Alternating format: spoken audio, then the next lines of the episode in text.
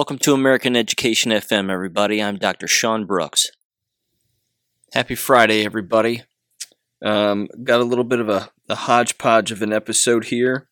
Got some audio from Doctor Simone Gold from America's Frontline Doctors, and I'm going to play that here in just a second.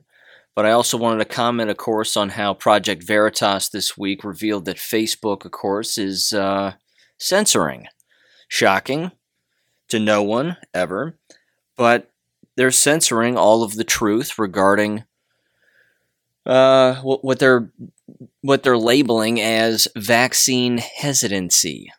And that right there should tell everybody that if you're censoring something, chances are you're hiding the truth.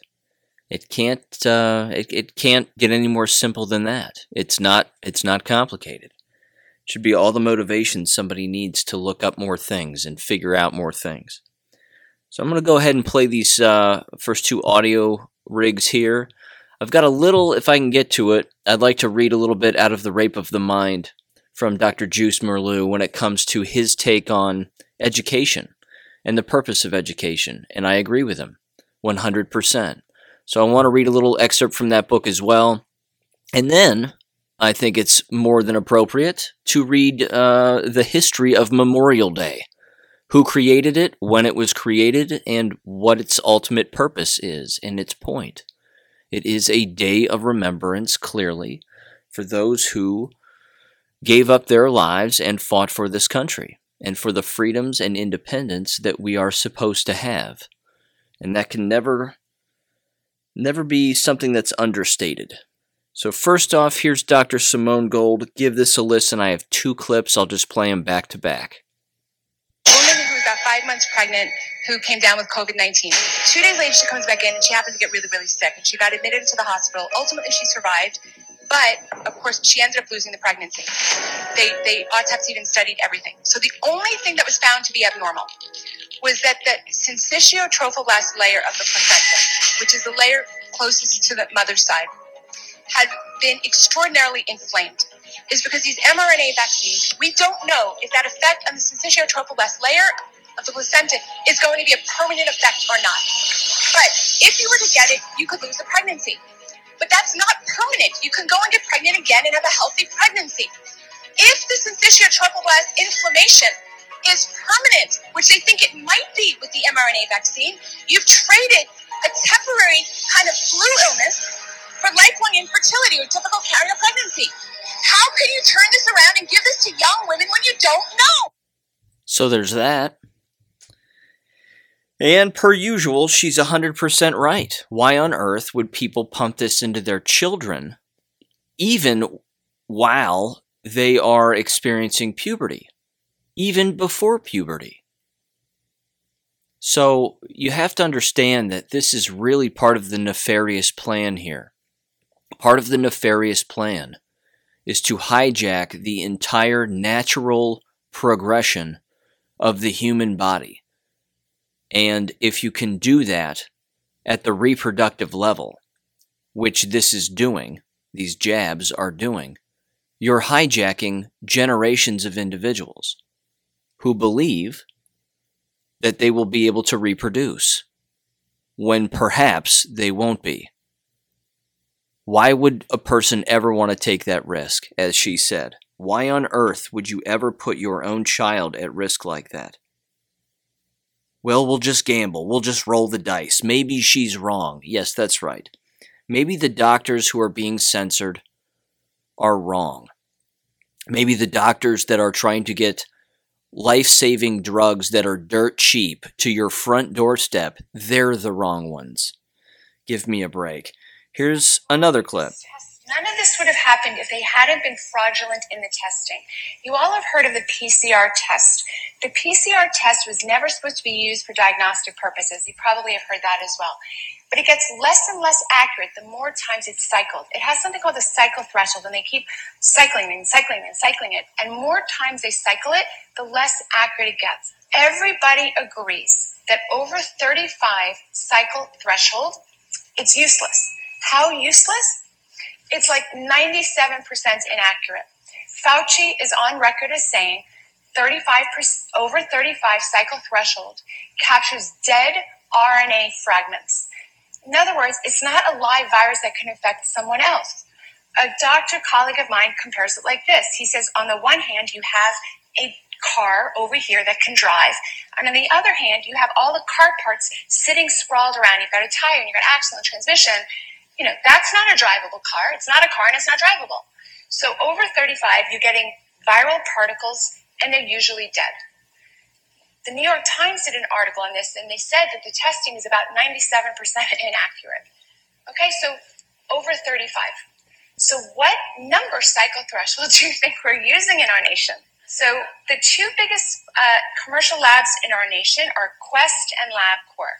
Quest is using forty, LabCorp is using thirty-eight. Most departments of health are using between forty and forty-five.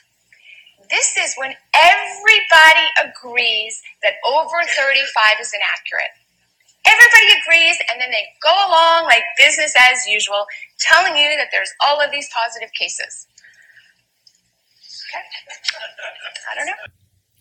Number manipulation is one of the oldest games in the in the book. One of the oldest tricks in the book. Not difficult to manipulate numbers. I just, my hat goes off to these individuals for doing this, for educating the American public. They could stay home. They could even make videos and yell about it, like they did well over a year ago, I might add.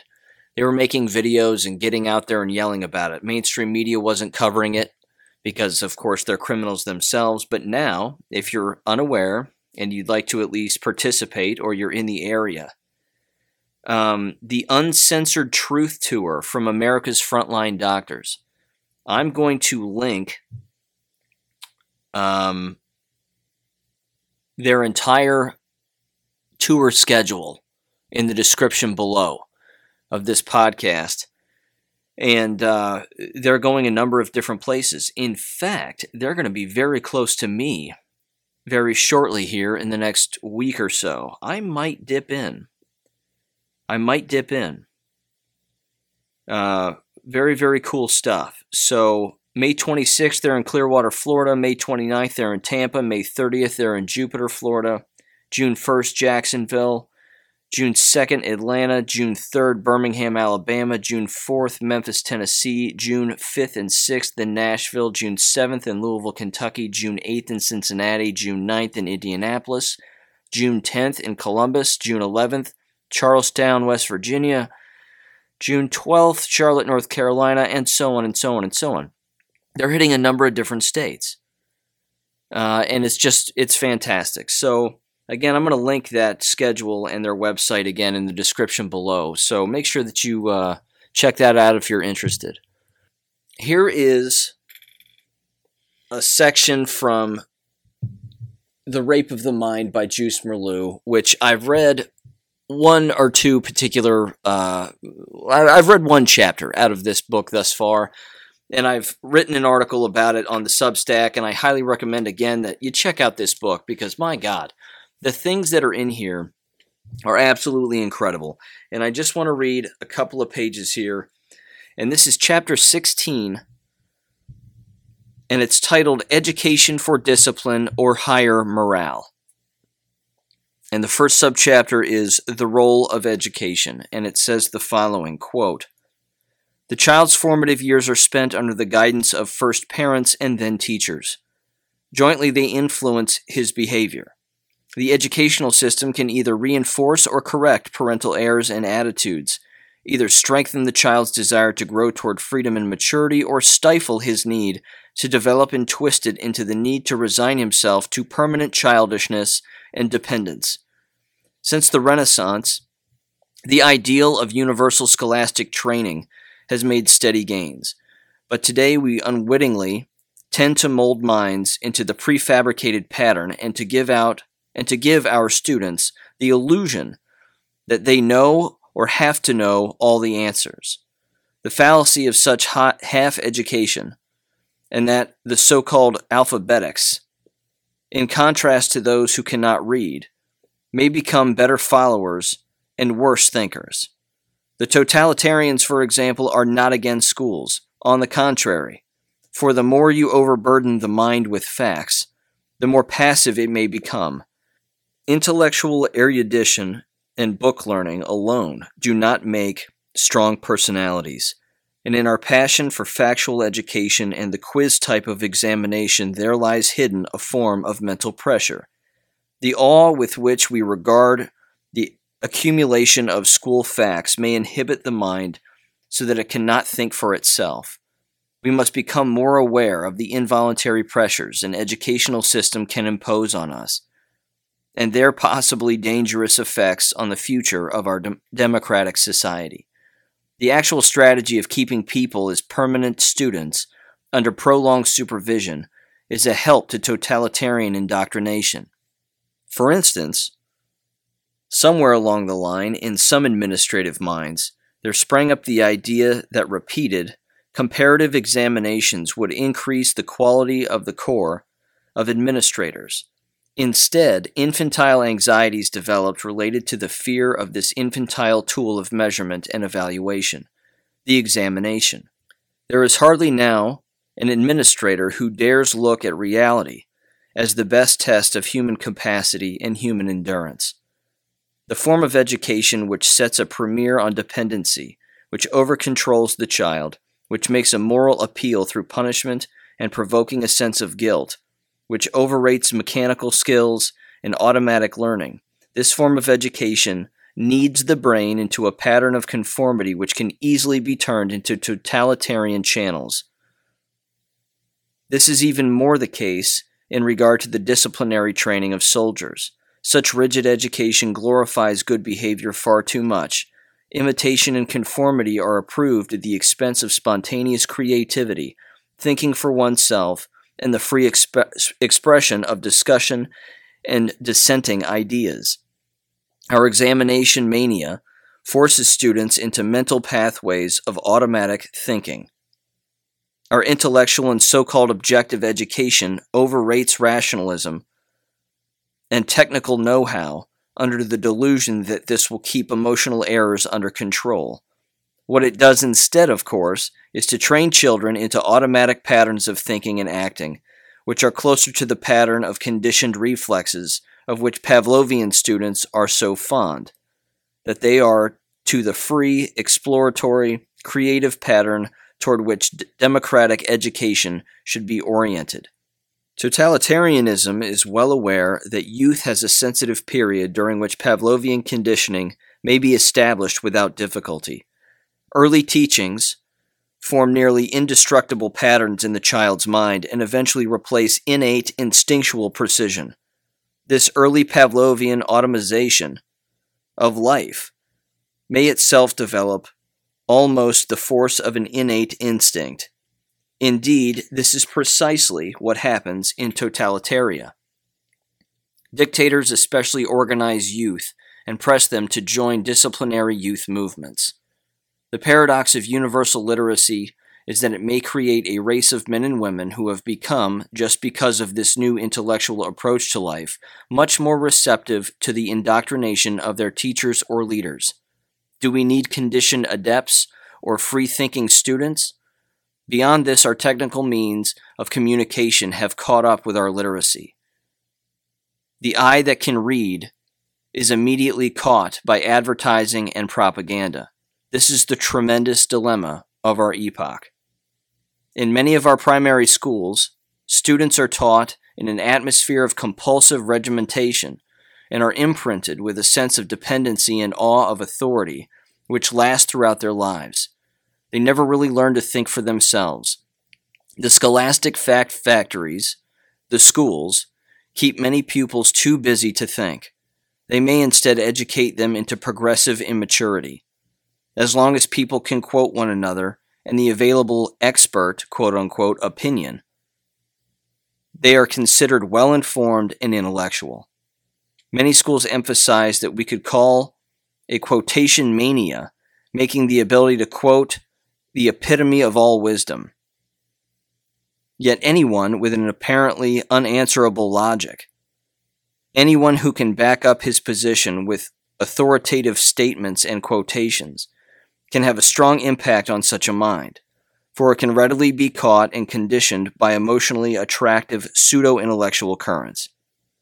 As a matter of fact, in the process of brainwashing, the Inquisitor makes use of the feeling of confusion his victims get when he is shown that his facts don't fit and that there are flaws in his concepts. The man who does not know the tricks of argument will break down sooner." Unquote. For those individuals who have been paying attention to the Nelson County School District in Kentucky that has been covered on this podcast extensively and will continue to be covered on this podcast, I hope that what I just read from that book published in nineteen fifty-five resonates with you, because that's what's happening. And it's not just your school district, it's countless school districts.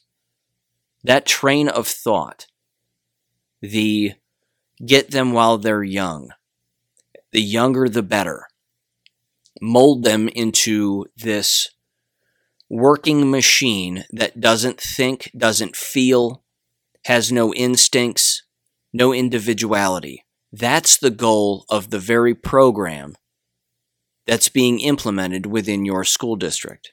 There are countless programs like it. We've discussed the critical race theory nonsense and the absurdity of that. Again, critical race theory is pretend.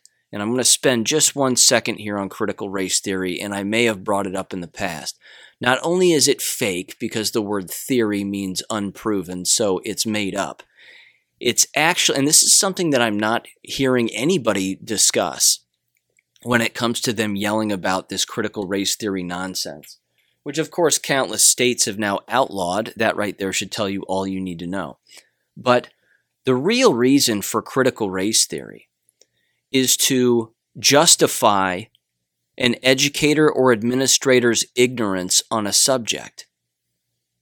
And then they ultimately end up getting paid to make things up, to just storytell and make up false accusations, and then get paid to just relay their feelings.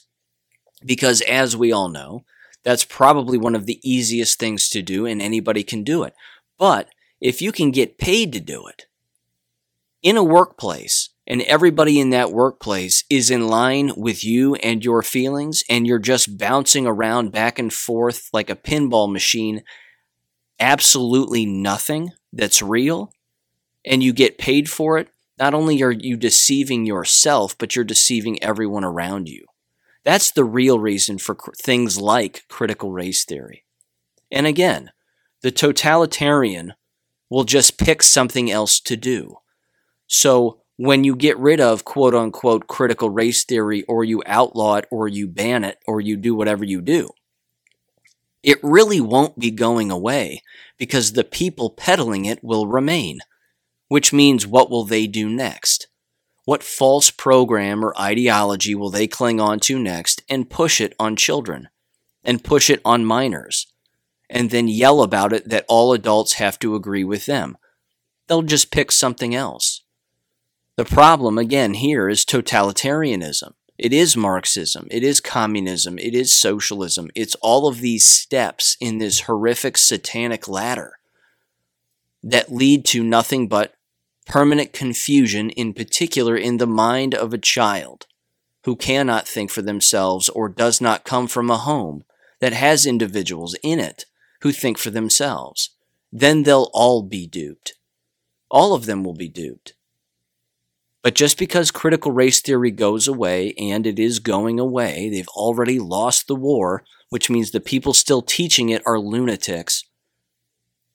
What will happen is, is that those individuals who are still employed there and still doing it, they'll just pick something else to do, something equally as bad, something just as ludicrous. You see, the real problem are the people doing this. It's the brainwashed individuals that are passing this off as being fact. And like Joost Meerloo just said, if you get them while they're young, it's game over. Joost Meerloo is not against an examination. He's against examinations being the only thing that measures success or the only thing that measure knowledge. Examinations should exist. A person should take a quiz or a test, but it should never be the only thing. So that right there again should tell people how ludicrous education can be, but also how simple the answer truly is. It does have to be a variety of evaluation methods, but you still have to measure whether or not the individual has picked up on anything or learned anything. That does have to happen. It's the brainwashing that has to be avoided. All right, last note here. This comes from u s memorial day dot org. History of Memorial Day. This isn't something they're going to teach in school with any regularity, so I'm going to read through this very quickly. Here we go. Quote, Memorial Day history. Memorial Day, originally called Decor- De- Decoration Day, there we go, I got it out, is a day of remembrance for those who have died in service of the United States of America. It's difficult to prove the origins of this day, as over two dozen towns and cities lay claim to the birthplace. In May nineteen sixty-six, President Lyndon Johnson stepped in and officially declared Waterloo, New York, the birthplace of Memorial Day. Lyndon Johnson, dirtbag.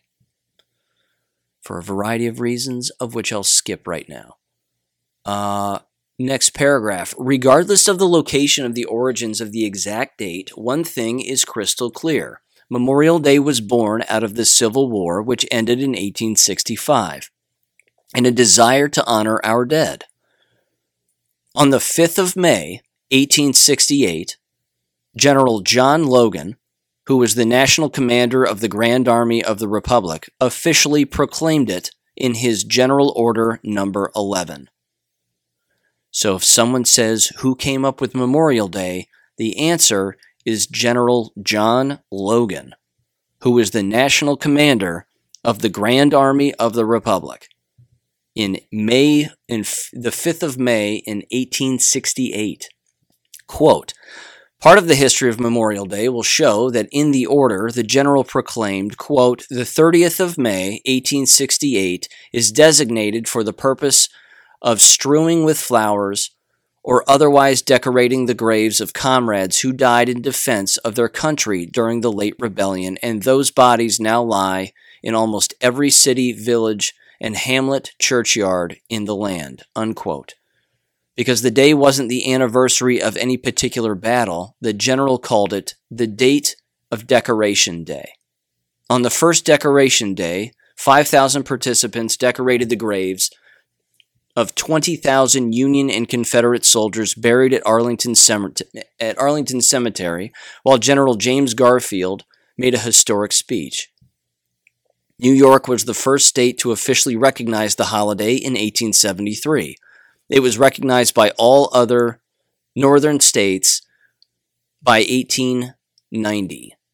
Differently, the South refused to acknowledge the day and honored their dead on separate days. This went on until after World War One, when the holiday changed from honoring just those who died fighting in the Civil War to honoring Americans who died fighting in any war. With the congressional passage of the National Holiday Act of nineteen seventy-one, it is now observed on the last Monday in May by almost every state. This helped ensure a three-day weekend, Memorial Day weekend, for federal holidays. In addition, several southern states have an additional separate day for honoring the Confederate War dead. January nineteenth in Texas, April twenty-sixth in Alabama, Florida, Georgia, and Mississippi. May tenth in South Carolina, and June third, Jefferson Davis's birthday in Louisiana and Tennessee. History of Memorial Day, Red Poppies. In nineteen fifteen, inspired by the poem In Flanders Field, Moyna Michael, if I'm saying that right, replied with her own poem, quote, we cherish too the poppy red that grows on fields where valor led. It seems to signal to the skies that blood of heroes never dies, unquote. She then conceived of an idea to wear red poppies on Memorial Day in honor of those who died serving the nation during war. She was the first to wear one and sold poppies to her friends and co-workers, with the money going to benefit servicemen in need. Later, a Madame Guerin from France was visiting the United States and learned of this new custom started by Miss Michael. When she returned to France, she made artificial red poppies to raise money for war-orphaned children and widowed women. This tradition spread to other countries. In nineteen twenty-one, the Franco-American Children's League sold poppies nationally to benefit war orphans of France and Belgium. The League disbanded a year later, and Madame Guerin approached the V F W for help. Shortly before Memorial Day in nineteen twenty-two, the V F W became the first veterans organization to nationally sell poppies. Two years later, their Buddy Poppy program was selling artificial poppies made by disabled veterans. In nineteen forty-eight, the U S Post Office honored Miss Michael for her role in founding the National Poppy Movement by issuing a red three-cent postage stamp with her likeness on it. Memorial Day history couldn't be complete without the birth of the National Monument of Remembrance, which was a resolution passed in December two thousand, which asks that at three p.m. local time for all Americans to voluntarily and informally observe in their own way a moment of remembrance and respect, pausing from whatever they are doing for a moment of silence or listening to taps. Unquote. So just in review here, in the description below, I'm actually going to link two things. I'm going to link America's Frontline Doctors website again, if anybody's interested in checking that out. I highly recommend it. Again, there's hydroxychloroquine there, there's ivermectin, azithromycin. You can check all of that out, and it'll be at your front doorstep within seven days. Um, there's that. And then the second thing, something I came across earlier this week that I thought you might enjoy, if you haven't seen it already, is actor-comedian uh, Tim Allen gave a commencement speech at Hillsdale College. And it's about forty-four minutes long. It's on YouTube. I'll link that YouTube link. It's absolutely hilarious. He tells great stories, um, very educational, and totally worth it. So other than that, go ahead and check those out, and have a great Memorial Day weekend, and I'll catch you next week. Thank you for listening to American Education F M. Make sure and check out American Education F M dot com for more information. Take care, and God bless.